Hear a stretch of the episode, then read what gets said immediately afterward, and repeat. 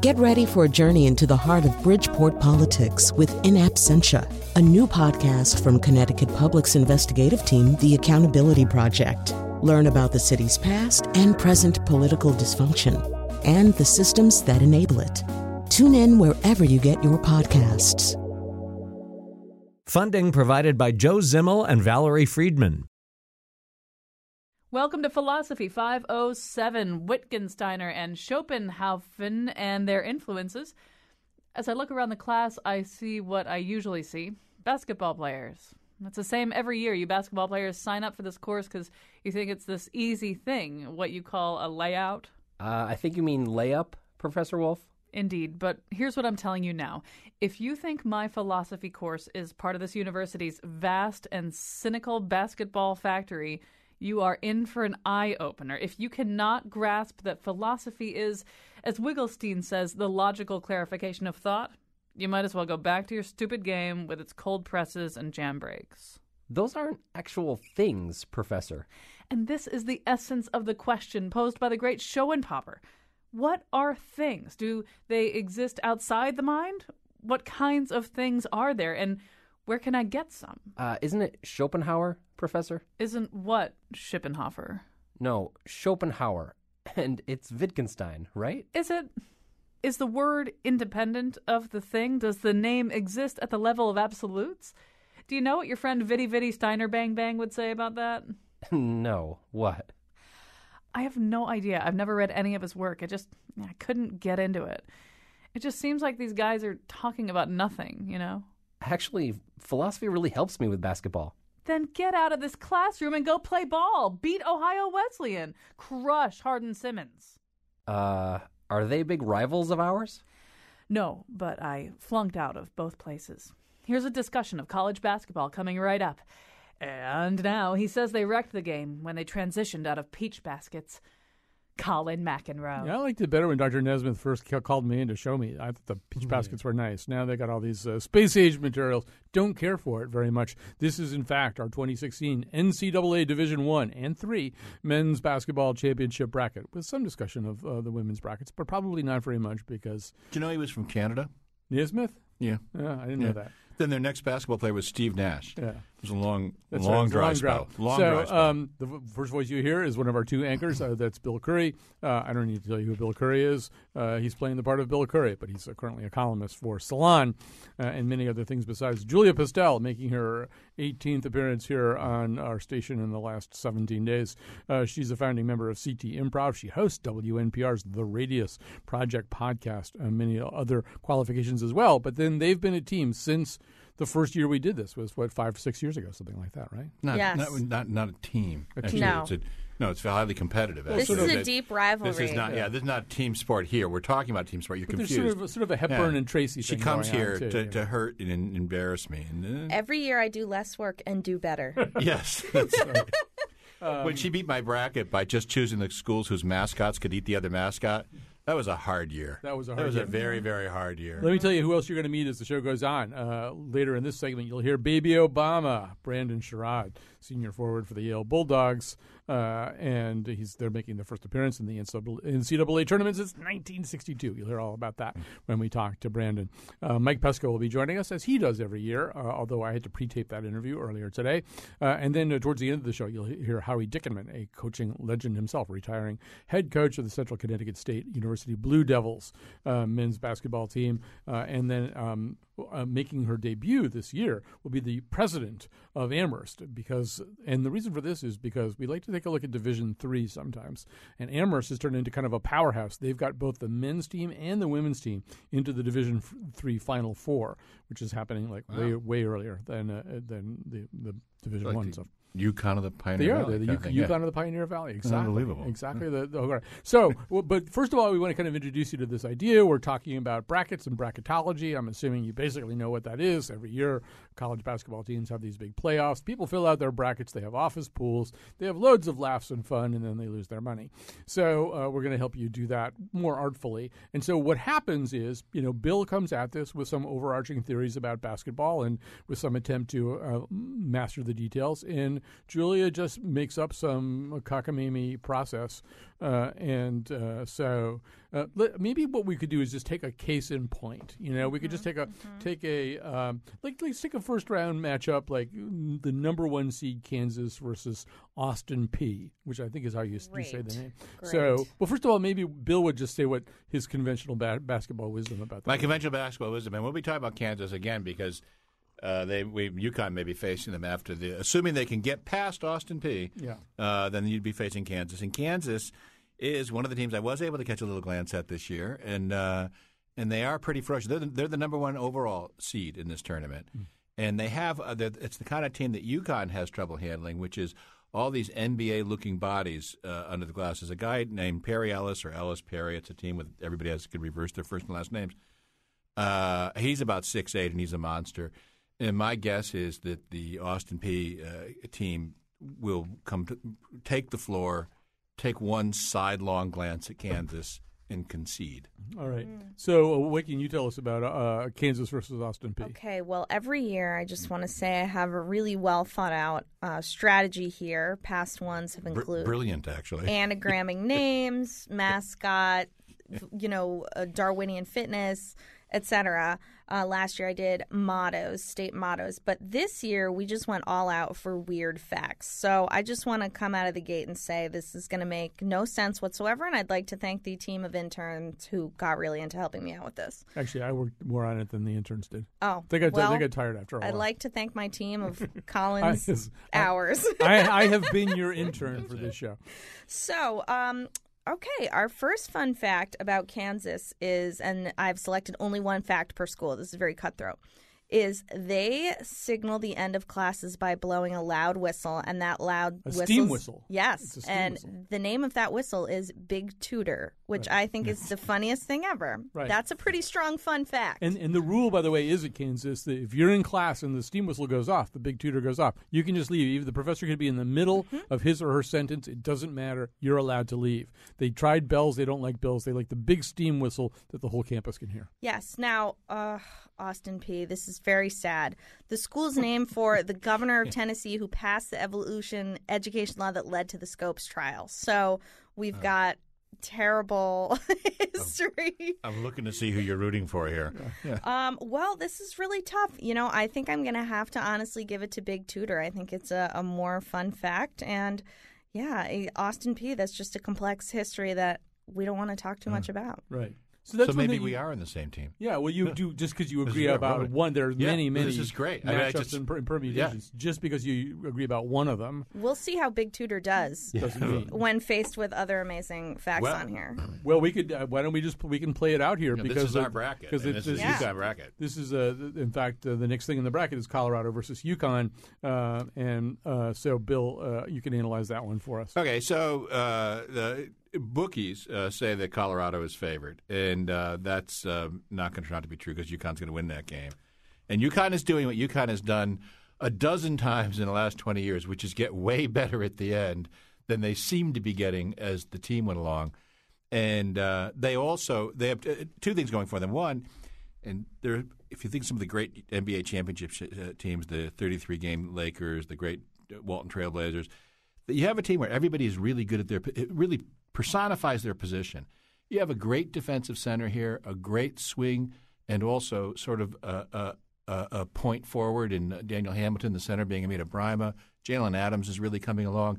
Next year, this team will easily be rated in the top 10 preseason. The, these guys all come back. This is an easy call for a top 10 team going in. The question is, how close did they just get in the last week? Mm-hmm. And uh, first, first one's easy because I'm going to do a little bit of a, a Julia thing here because I'm going to say versus Colorado. There's also the really good chance that it's Colorado and they'll come stoned. Okay, so they'll all be high, and so we'll we'll we'll beat them by over 100. I 100. have to interject here. Uh, They'll be enjoy- also enjoying the oxygen-rich environment of wherever, wherever they are. That's That is right. not Colorado. They're not used to having so much oxygen to breathe. UConn actually has more cannabis violations. Than any other school. Colorado wouldn't have any because it's no longer illegal. so they would have zero cannabis violations. point. that doesn't mean they're having zero cannabis, though, does it? Really, Correct. Julia, when You're you think about it. If you flushed a lot of it And down the toilet and broke the toilet, So, you could what rid I'm of- saying, All right, so what, you- you're what- bringing what out I'm UConn. saying is that Colorado is uh, goes strong, and then I'm just going to point out this: UConn has the difficulty of then facing the big tutor uh, in the second round, um, absent the uh, Austin Peay uh, miracle, and and it is it's the toughest kind of team for UConn to play. But UConn does something. The way college basketball has been changing, UConn really great defensive teams like UConn also do better. They outperform other teams because there's not that kind of discipline in the new star system that's kind of seeped down into college ball. And so I will just say that if, if UConn wins its second round game, they'll be favored to win the whole tournament. This is the number one seed. This is the best team I saw on television. But I honestly believe there could be an upset. All right. There you go. Any more uh, UConn bootlicking, and you could go to work for That's the Hartford. done. I'm done. You, could go to I'm work for the done. Hartford Courant sports page. Oh. Um, so, uh, Oh, wow. as you look at um, Yes. as you look at Connecticut versus Colorado, Julia, how does it look? Well, um, you know, UConn and I people can call in with fun facts if they want, but we really struggle with this one. You know, the best fun fact we had was kind of sad and depressing, which was their first mascot, Jonathan the Husky, was hit by a car before he ever got to be a mascot. Wow, that's terrible. not I a- take that I take no fun- responsibility for that fun fact. Yeah, I that, it. yeah, it's got Ross yeah, Levin written yeah. all Find over it. another word for fun fact next year. Yeah. Um. So, but you know what's a lot more fun is Colorado. Anything. Whatever you're about to say next. uh, Colorado has a diner uh, in that town that is named after a cannibal. And I think that is so hilarious, and it's a very popular diner. So Wow, this I'm got to give it to the These are cannibal. Like the Donners or something? No, his name was Alfred. Uh, what was his name? I should I, I should be at this place on my in my notes too. Uh, and and so I think it was like one of those things like up in some. It was, wasn't Donner, but it was that same Alfred kind- Packer. Alfred Packer. Yeah. Who would go to a diner named after a cannibal when you, when you think about it? You know? yeah. I mean, that would be a counterintuitive choice. That's huh? what makes it a fun fact, and that's Yeah. what's going to keep us aligned, uh, Bill, because I got Colorado going going forward. They've got they do stand up comedy there where they get up and say, "So you don't like your mother in law? Just eat the noodles." Hey. Boom, some cannibal humor. They actually You're taking Colorado over UConn? Well, I have to say, I watched 0.8 seconds of basketball this year so far, and I think you know which 0.8 it Uh, was. Yeah, I'm sorry. What, do- what, what, what, do you live in Colorado Springs? What is this deal? It's not whether you watch basketball or not. All right. While they argue this out, we're going to uh, throw to some tape here. This is a conversation I had yesterday because he's very busy getting educated and getting ready for the uh, March Madness playoffs with Baby Obama, as we call him, and is increasingly it's become a popular uh, name for him. That would be Brandon Sherrod of Yale. The last time we talked to Brandon Sherrod, things were a little bit different. For one thing, Yale had not won the Ivy League title and thus qualified for March Madness. Also, he had not set uh, an NCAA record for most consecutive uh, field goals in basketball games. So things are a little bit different. He was on our show about President Obama and basketball and the audacity of hoop, and he did reveal that he himself has some political ambitions. But I think we have to fo- focus on basketball today. You guys are about to play Baylor. Now, where, Brandon, will this game be played? Uh, we'll be playing in Providence, Rhode Island on Thursday afternoon at 2:45 p.m.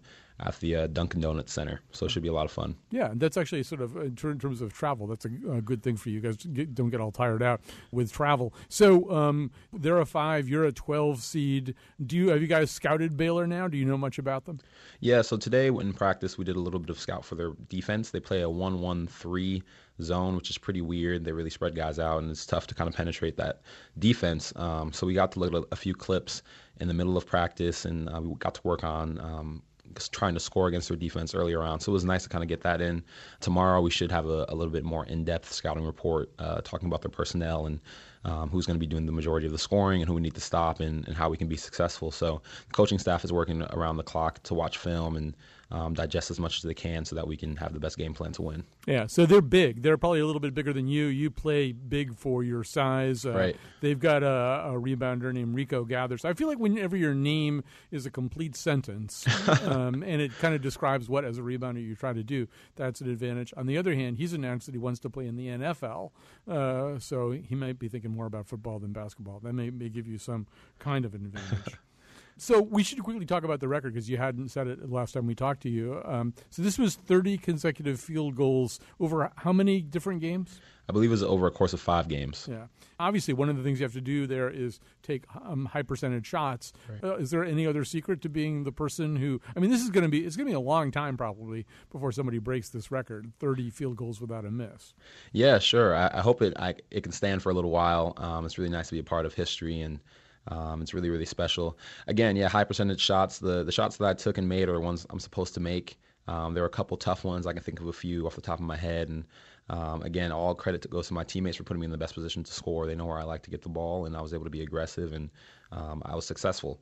So uh, again, it's really nice to get it over with. It was a little bit stressful leading up into the the week before the game, and you want to try to you know make your first couple of shots. Only need two to break the record, so you want to make sure those were easy ones, but they happened to come in the flow of the offense, which was nice.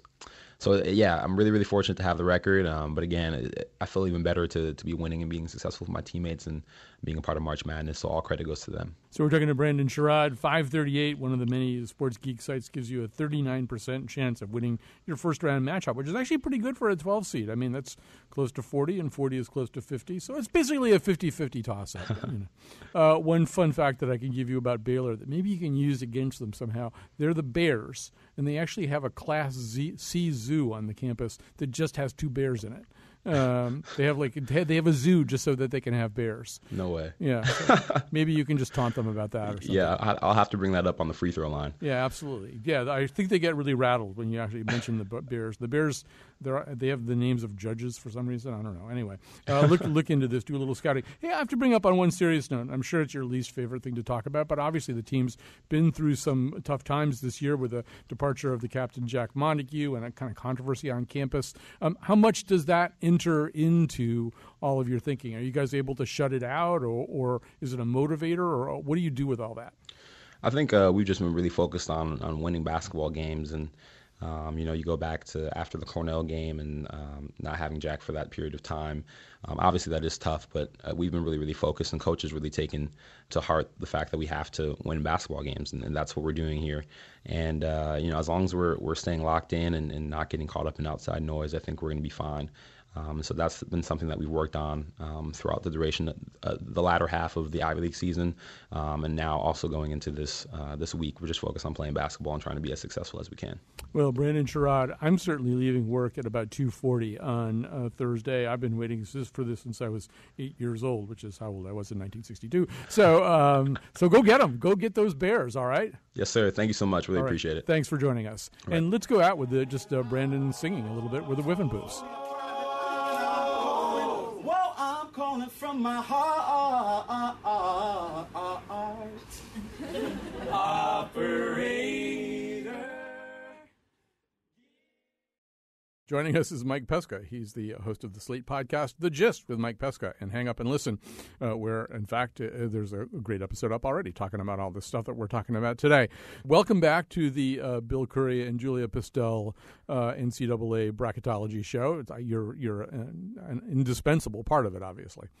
Thank you. Yes, I'm the uh, third unmentioned Beatle. Yeah, Yes. yeah, you're actually you're sort of the George Martin. All right, so one of the things that I've kind of gotten intrigued by today is um, a, a peculiar decision. I think we should sort of rant and rave a little bit about the selection process here, uh, and the selection show obviously was which was way too long. But the one that gets me is, and maybe you can help me understand this. The way that I understand this, the selection committee is allowed to look at a team whose record is maybe less than exemplary or, or less than what it could be, and kind of upgrade the team a little bit if there's some reason why, some unfair reason, some act of God reason why they didn't do as well. And that this year they did this for Syracuse because right, act of God.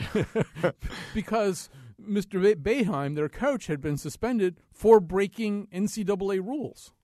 yes, well, as Jim Boeheim says, the committee that selects the teams and the committee that hands out the suspensions are totally different committees.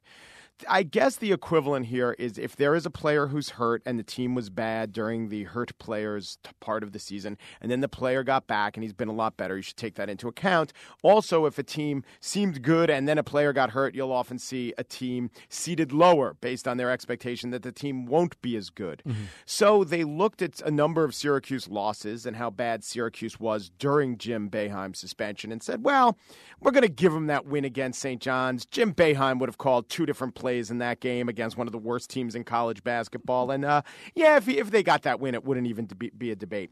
Furthermore, they gave Syracuse a 10 seed as opposed to an 11 seed. And if you're an 11 seed, or at least some of the 11 seeds, though not all, which is weird, have to play a play-in game, which the NCAA has some uh, jargon for that, where they try to tell us it's not a play-in game.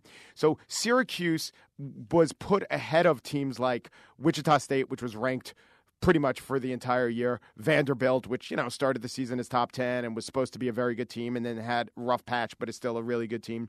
Michigan, which probably is a better team than Syracuse. So Syracuse got a better seed in men, not just the number, but in actually they're in the tournament proper. They don't have to go to Dayton to play a playing game based on the fact that uh, if Jim Boeheim hadn't cheated a little, they'd have won some games. Seems seems logical to me. So I'm very angry this year because Monmouth uh, did not make the draw. Not because I really had much of an understanding of who Monmouth was or anything like that. Although I gather they're a really good team and, and probably should have gotten in the draw, uh, but because of their bench. Have you been following the story of the Monmouth bench crew? Oh, sure. They're fantastic. And they peaked as a story because their bench was exciting. And then to add to the fact that they would put on these skits and they would, they're just experts at pantomime. And by the way, the guys on the Monmouth bench, I mean, these are players on the lower rungs of Division One. So, of course, they're going to have a lot of time to put into their antics, right? they're not, you know, trying to work out for the pros. But they beat Georgetown, they beat UCLA. They're beating these very good teams. But out uh, when the season's over, Georgetown and UCLA actually turned out not to have been very good teams. So what were considered pretty good wins wound up being mediocre wins. And, you know, really the committee just wanted to put in Tulsa for some reason in Syracuse. So Monmouth never really had a chance. Monmouth, team like Monmouth, team like St. Bonaventure, the absolute epitome of the teams that the tournament should be putting in, uh, the, the, the tournament selection committee should be putting in. Syracuse, the couldn't be more of an epitome of a team that the tournament selection committee should not be putting in. And of course, they're the tournament selection committee because they do the totally wrong thing. They reward the powerful teams from the powerful conferences who don't do much, and they don't even see the error of their ways. They don't even see they say, oh, look at all these good teams that Syracuse beat, or the fact that, you know, Syracuse losses weren't to bad teams. That's because they don't play bad teams because they're in a great conference. All you're doing is finding 10 different ways to say some teams are in powerful conferences and have all the advantages, and some teams are in lesser conferences and have all the disadvantages. And they find they find five different ways to say that, and they count all five of them against the teams in the lesser conferences. Give us something for the person filling out his or her bracket today. Give them just one play that they can make. I would, in this year, there were every time a team went to number one, they got knocked off, and everyone talks about parity, and it is true. There are no great teams. There maybe even are just some good teams and yet when it comes to the tournament we still talk about ah this is this is the region from hell and oh my god how loaded it is I would not look at number one seeds at all. I deeply discount them. I think Michigan State as a number two seed should be one of the favorites. And I really think Kentucky as a four seed has all the. Remember, Kentucky won as an eight seed. So as a four seed, I think they have uh, the strength to go very far. And the third thing I would do, if you want to be super tricky, I don't know. Some people's brackets, you have to know if Wichita State is going to beat Vanderbilt or not. But I think the winner of that game could beat Arizona. I think Wichita State could win a couple games in this tournament because they usually do. Uh, I'll give you one back just so you can use it because I, I want to do fair trade here. So California, which I, the rest of the time we call it Berkeley. I don't know why it's always called California in the draw, but yes. UC Berkeley. Cal. Look at them because of two things. First of all, I think they're the only uh, team in the draw with an element named after them. There is an element called Berkelium, uh, and the fruit cocktail was invented on the campus of and by a professor, a food sciences professor at Berkeley. So, and uh, Mike Pesca, you know, one of the things I admire about you in a very Ben Carson way is the fruit cocktail of your life. So uh, These hands, Colin. These hands. yeah, they have too much lotion on them. That's why you can't make the touchscreen work. All right, Mike Pesca from the Gist with Mike Pesca and Hang Up and Listen. Thanks so much for joining us today. You're welcome. Welcome back to our uh, Bill Curry and Julia Pistel NCAA special. And this this draw has been kind of doomed from the beginning. There was a uh, two hour CBS special that went on for what seemed to be like five hours uh, to introduce to all the selections and all the brackets. In the middle of it, the actual brackets were leaked out on Twitter by somebody who had them, which seemed to wreck everything. And yes, Charles Barkley couldn't make the touchscreens work because there was too much lotion on his hands. He was trying to do all this kind of John King stuff on the screen, but his, his hands were over lotioned. Uh, so there have been problems already. I wish And, uh, that could be banned. Just Yeah. entirely The lotion? politics, sport. No, the whole touch the screen. Touch and- Oh. Yeah, yeah. Get rid of it. It's too I, distracting. I don't mind the I touchscreen, but I think people should be tested for lotion.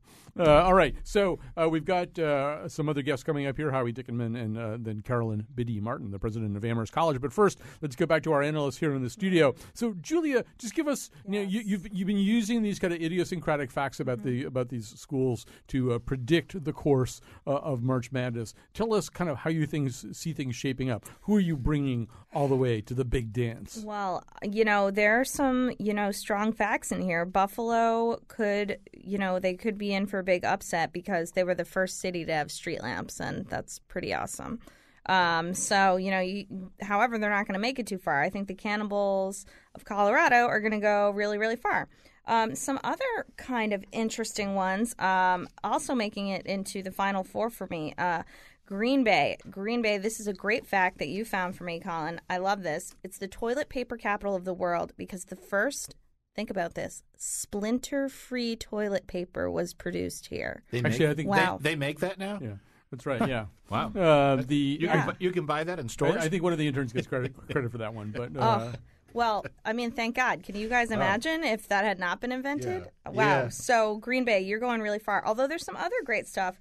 Um, in that Holy Cross had the first baseball team to serve beer in their stadium, and what is sports without beer, right? So that was a tough one for me. Um, other cool things in here um, are let's see, let's see. well, we, okay. we, we should talk about uh, South I Dakota bet State. Tommy sure. Heinsohn suggested that Okay. beer at Holy Cross. Oh yes, Thank you. South Dakota State. Yes, very important. Um, a disturbing Wikipedia article that I can only hope is not completely real. and we really do encourage people to read the entire article. We will not be able to summarize it adequately here. It is uh, South Dakota State University has a tradition called Hobo Day, which the history and practice, which continues to this day, is the most offensive set of things ever. they have a parade on Hobo Day with a bum mobile. Yep. As, as uh, political correctness continues to fight its way to the, to the Dakotas, Right. but still years away. Go it was, ahead. It was Go ahead. it was begun because the previous tradition was that women wore their nightgowns outside, which was too offensive. So they replaced that with hobos and Indians dressing up like that, and it shockingly is still a thing. Although it has a theme every year, and you can kind of feel the students trying to make it better. Like in 2015, the theme was always an adventure. Aw.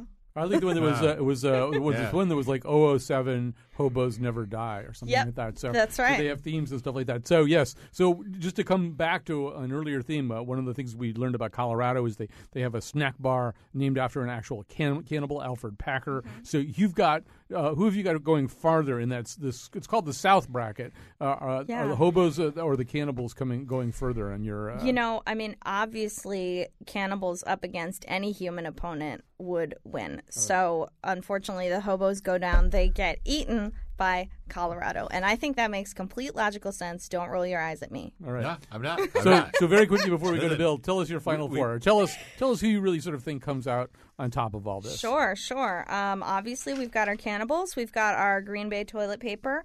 Um, we have Seton Hall, and I don't want to, you know, um, discount this as like a fun fact because it's really very awesome. Has the first openly gay player ever in March Madness. in yeah. March Madness, which is way overdue. So okay, good so for that's them. a big deal. Yeah. Yep, and um, I also have. I'm sorry. What bracket are they? Where are they? They're in the Midwest. So we're, we're so we're rooting for them. Yeah. oh, we're rooting for them. That's so cool. Huh, first Um, time ever for Seton Hall, frankly, on my own. But Yeah. Well, you know, let's hope they, they, cheated win. like crazy in the Big East. But Um, let and bygones finally, be bygones. in the Eastern Division, and I think they might take it all the way. Um, I really like Xavier because their assistant coach is Bill Bill Murray's son, and he used to go to the games, but he doesn't anymore because he thinks that he jinxes them, which means that Bill Murray is the only person who doesn't like Bill Murray, and I think that's important for us to consider here. Right. He Yeah, does. He yeah. has been known to show up at the game. Pull with his- yourself together, would you? He's got this baseball hat with a big, big X on it that he wears, and he looks Yeah. very goofy in it. Yeah. All right, so uh, so there you go, a, a comedian endorsing a team uh, coached by a comedian's son,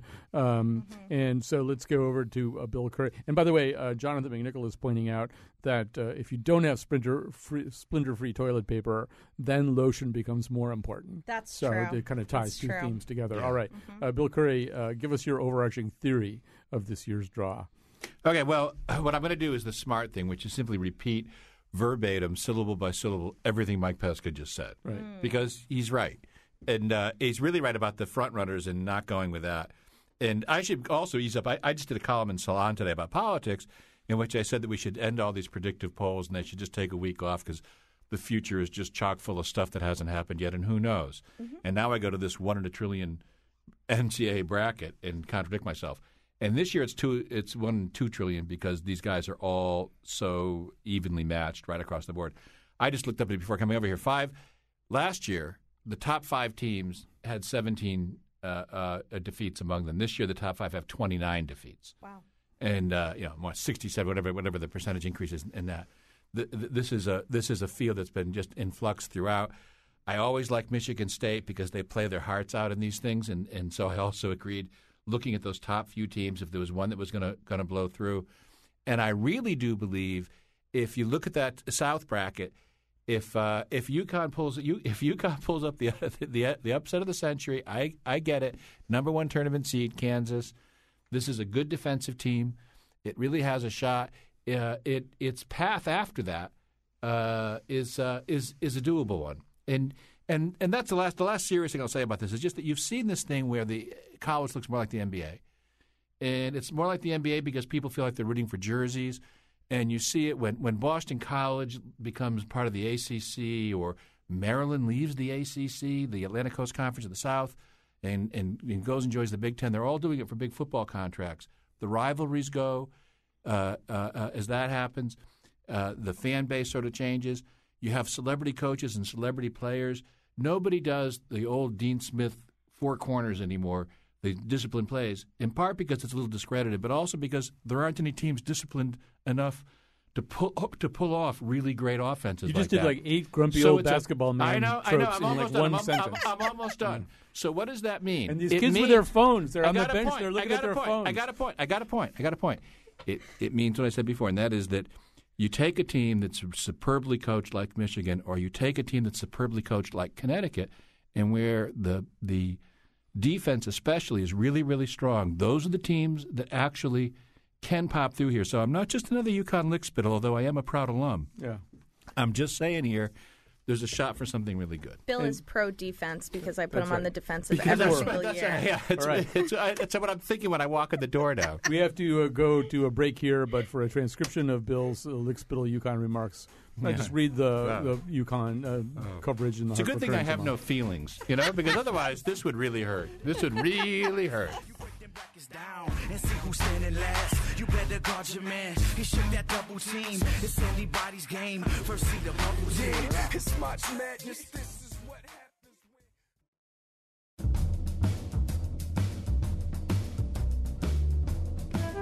It is the decision of WNPR management that this show will not be making any jokes about Oregon State coach Wayne Tinkle or his son, injured starting forward Trey Tinkle. I think we're better than that, and we want to respect the seriousness of the public radio audience. Wayne Tinkle.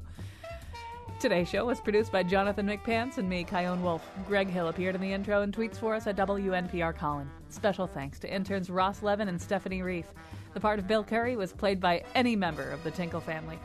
For show pages, articles, and videos of the Here and Now staff filling out their brackets, go to our website, wnpr.org slash Colin.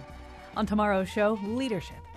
And now, back to Colin. Yes, so welcome back to our bracketology show. Um, we've had a chance uh, to talk to Brandon Sherrod, uh, one of the exciting players for Yale University, making its first appearance in the tournament. Mike Pesca, uh, who has been a sports reporter, but now, of course, hosts uh, two different Slate podcasts, including the sports podcast, Hang Up and Listen. We've got in the studio with us uh, Bill Curry and Julia Pistel, as we do every year. Uh, and so we've talked to some people who are basketball experts or think they're basketball experts, but we haven't really talked to a real, real basketball expert with real credentials, somebody who can really claim to know something about basketball. So uh, now we're going to talk to Howie Dickenman. He's the retiring head coach of Central Connecticut State University, uh, and uh, he's been coaching the Blue Devils for the last 20 years. He's looking forward to retirement. He's going to find out for the first time in many decades what it's like not to be hoarse all the time. Uh, Howie Dickenman, welcome to the show. Hi, Colin. Nice to be on the show. Sounds like everyone's having a good time. We're trying to have a good time here. So you've done this. You've been uh, through these brackets a, a bunch of times uh, as a coach and as an assistant coach before that. Um, maybe you could just tell us what's it like to be on a team that's heading into this, even if you're a 15 seed or a 16 seed. It's got to be just an incredible thrill to have a whole nation kind of watching uh, what's happening to your team. Well, it, it is a thrill, and uh, we've been, as you said, three times, and a number of times at the University of Connecticut when I worked there for uh, 14 years. But it's about the players, and you know, you're in the weight room or you, you're having a tough practice, and I I always tell the players, you know, you're not going to maybe be rewarded today or maybe next month, but you will be rewarded with an NCAA berth if you keep working this hard or you keep pumping that iron down there. So there are rewards for hard work and good people and people that persevere. So that's what I tell them, and it's worked out. Um, like I said, three or four times here, and I'm sure it's worked out at um, Connecticut, where I'm sure uh, working with Jim Calhoun, he would um, use those same that same type of philosophy. And I know Kevin. Kevin is a guy that I don't know if anybody works harder than him. He's always been an underdog all of his life.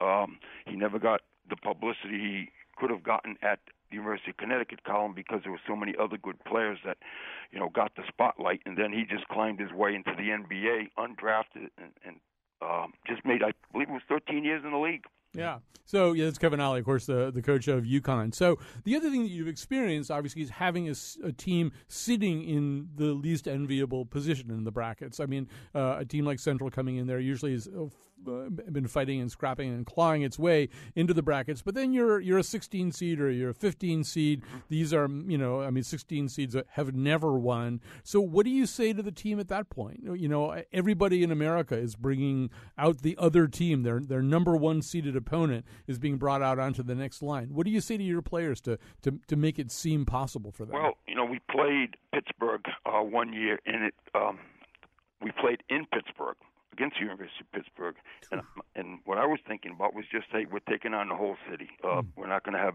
many fans here compared to what Pittsburgh's going to have, so it's us against them. I, I gave that kind of a theory, and uh, you know, and I do tell them and explain to them because we've been a 14, a 15, and a 16. And, and I, when we were 14 or 15, I said, chances are, rarely has this happened. And I always had the percentage of times a 15 would be to two, uh, like Richmond did one year against Syracuse, or 14 uh, your percentage of uh, winning is this amount, and so what? We're going to break into that, and we're going to raise this percentage. So always trying to motivate, always trying to give them the positive. But you know, it, from the time your name or your team is drawn, there's such an anxiety on that selection Sunday. You sit and you wait and you wait and you wait until um, you know where you're you going and who you're playing. And I, watching the uh, show this year, I thought the teams that, that weren't selected in the uh, first part of the show, the anxiety, the build up. Now I'm a I'm a Stony Brook fan. I went down Saturday to see them uh,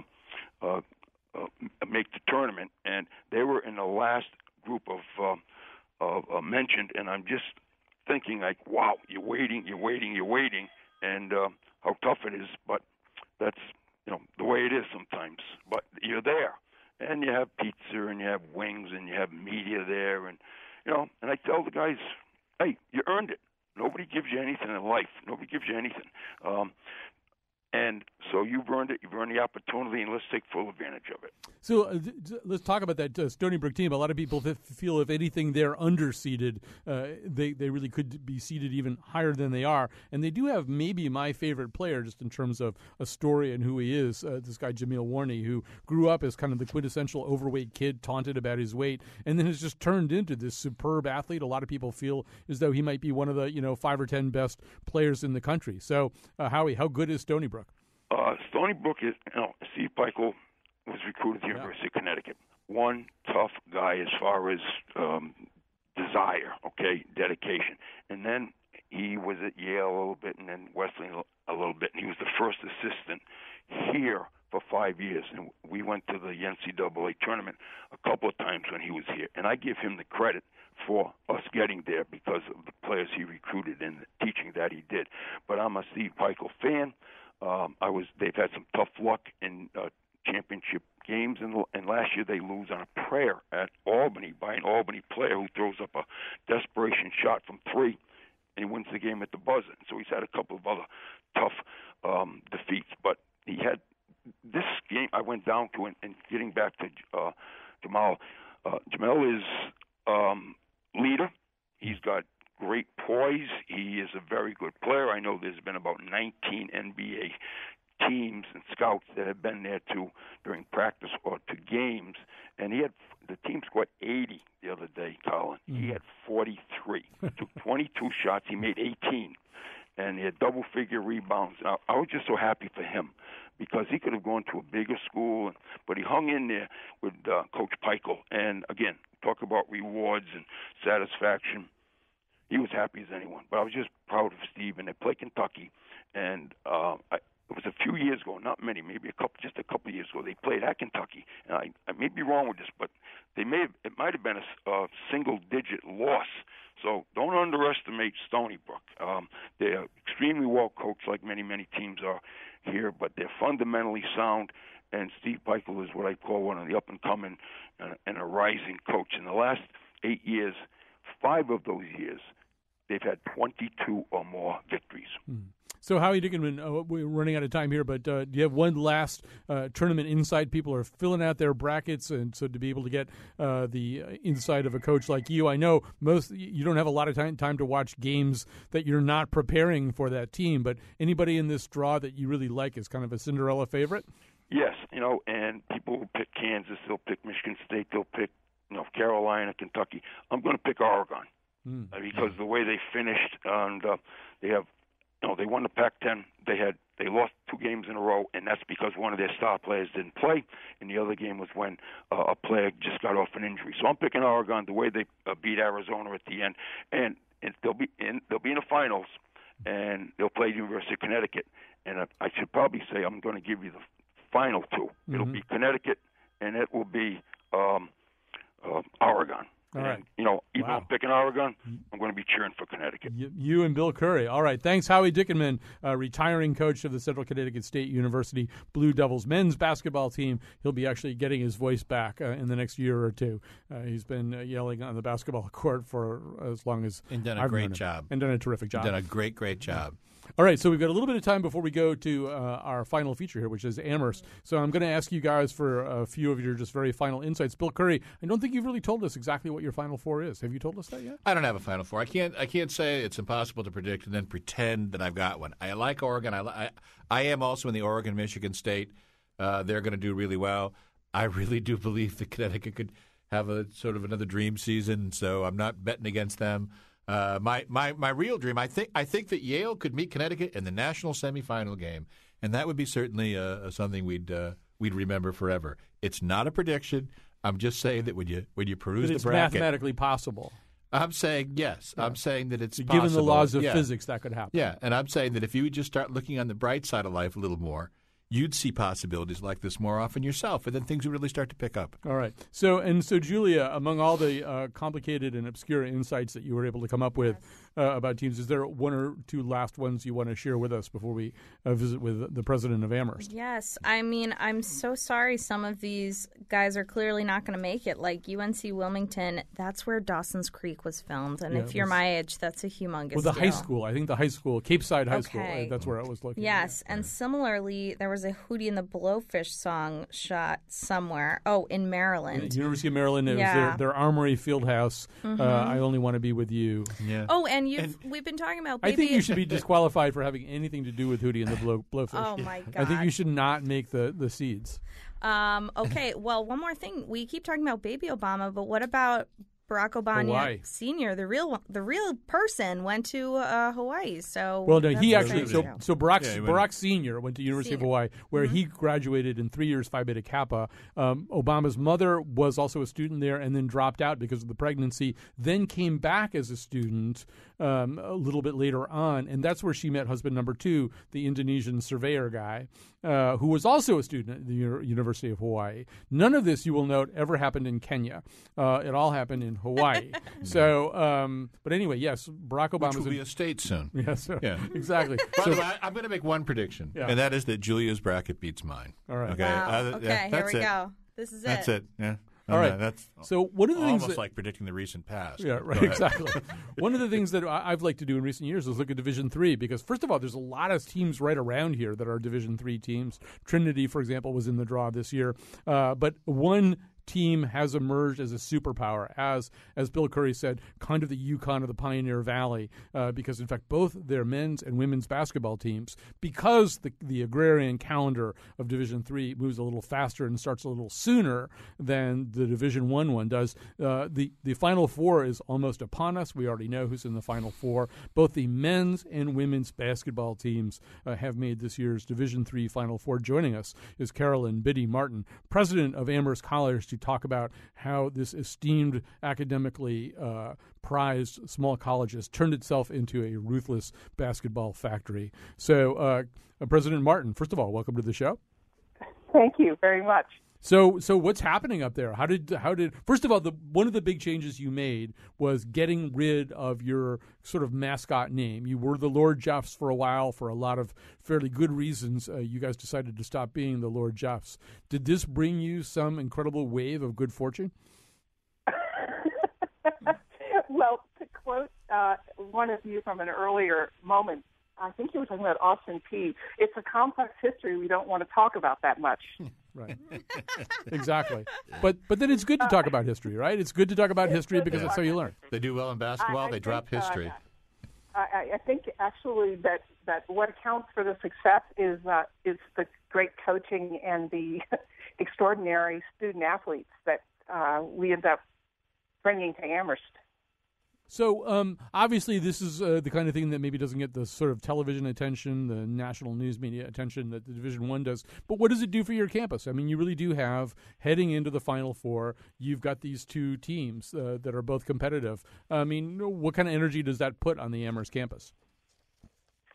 Well, I think everybody's excited. It's it's a campus where, as you said a few minutes ago, uh, academics is really the coin of the realm, and yet uh, excellence in athletics has long been a signature of Amherst. So there's a lot of excitement, and uh, you know the women's team gets to go to Indianapolis where they're celebrating women's basketball. So D1, D2, and D3 Final Fours are all happening in Indianapolis on the same weekend. So that's that's an exciting, um, very exciting experience for the for the women's team. Doesn't Amherst claim to have invented physical fitness or something that you had like the Yes, first? yes, we claim it, and I think it's true. Yeah. Yes, yes. Uh, it had the first physical education program back in in 1860. the, uh, yeah. 1860. We've studied your history Yeah. carefully. I was going to say, but what's the fun fact you came up with? Well, yeah, you know, with this, I, I, we, we didn't come up with a That was specific it, one. pretty yeah, much, that, yeah. no. For, for one thing that we should mention that is Amherst is sometimes referred to as part of the Little Three, along with Williams Yeah. and then our local team Wesleyan. And some people, because this rivalry is over hundred years old, say that this is the oldest "quote unquote" athletic conference in the nation, the Little Three. Yeah, I think it might. I, I it, at at the very least, I know the football rivalry between Williams and Amherst is either the oldest uh, in the country or one of the two oldest uh, in the country. So physical education, as you say, and, and athletics has been a big part of Amherst since its since its beginnings, really. So look at let's let's uh, President Martin. Let's look at these two uh, Final Four brackets. Some of these Yeah. Division three teams, it's uh, hard to know exactly what they are. So Amherst, uh, the men are going to play Benedictine, which I think is Yeah. an order of monks as opposed to a college, but that's fine. Uh, and then then they have to play if they get past that, they play the winner of St. Thomas, Minnesota versus Christopher Newport. Who I, is Right. that like some guy or something? Or I mean, Well, well, here's the thing. Because I'm from uh, what was then rural Virginia, um, I know what Christopher Newport is, and and one of my cousins actually went there. all right. So, So, uh, but we will beat Christopher Newport in Yeah. the finals. I, I expect you to crush them. And then on the women's side, you got to get past Thomas More, who's had a lot of bad bad publicity with Wolf Hall. You know, very unflattering uh, picture of Thomas More. Uh, and so you beat uh, you beat him, and then uh, it's Tufts versus Wartburg. Wartburg. So, and I assume you see another championship headed your way. Oh, I certainly hope so. Um, you know, the tough we've split with Tufts this season. Tufts beat the women's team, the one loss we had, and then we turned around and beat them. So um, that'll be a great championship game, uh, which I'm sure we will we will prevail in. All right, so President Martin, we have to go. Uh, the way things are shaping up, you're going to be using championship trophies to prop open doors and stuff like that. You'll just have so many of them. But thanks for being with us today. Thanks to Bill Curry, Julia Pistel, uh, everybody else who helped out, Howie Dickenman, Mike Pesca, and Baby Obama himself, Brandon Sherrod. Did I skip anybody? I think I got everybody. All right, well, and thanks to Jonathan McPants. He's the guy who had to pull this whole thing together. Welcome to the March Madness. Everybody's excited for this. Welcome to the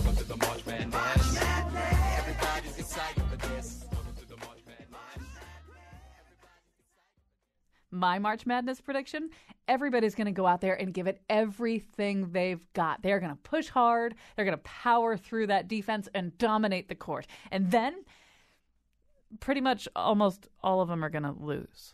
So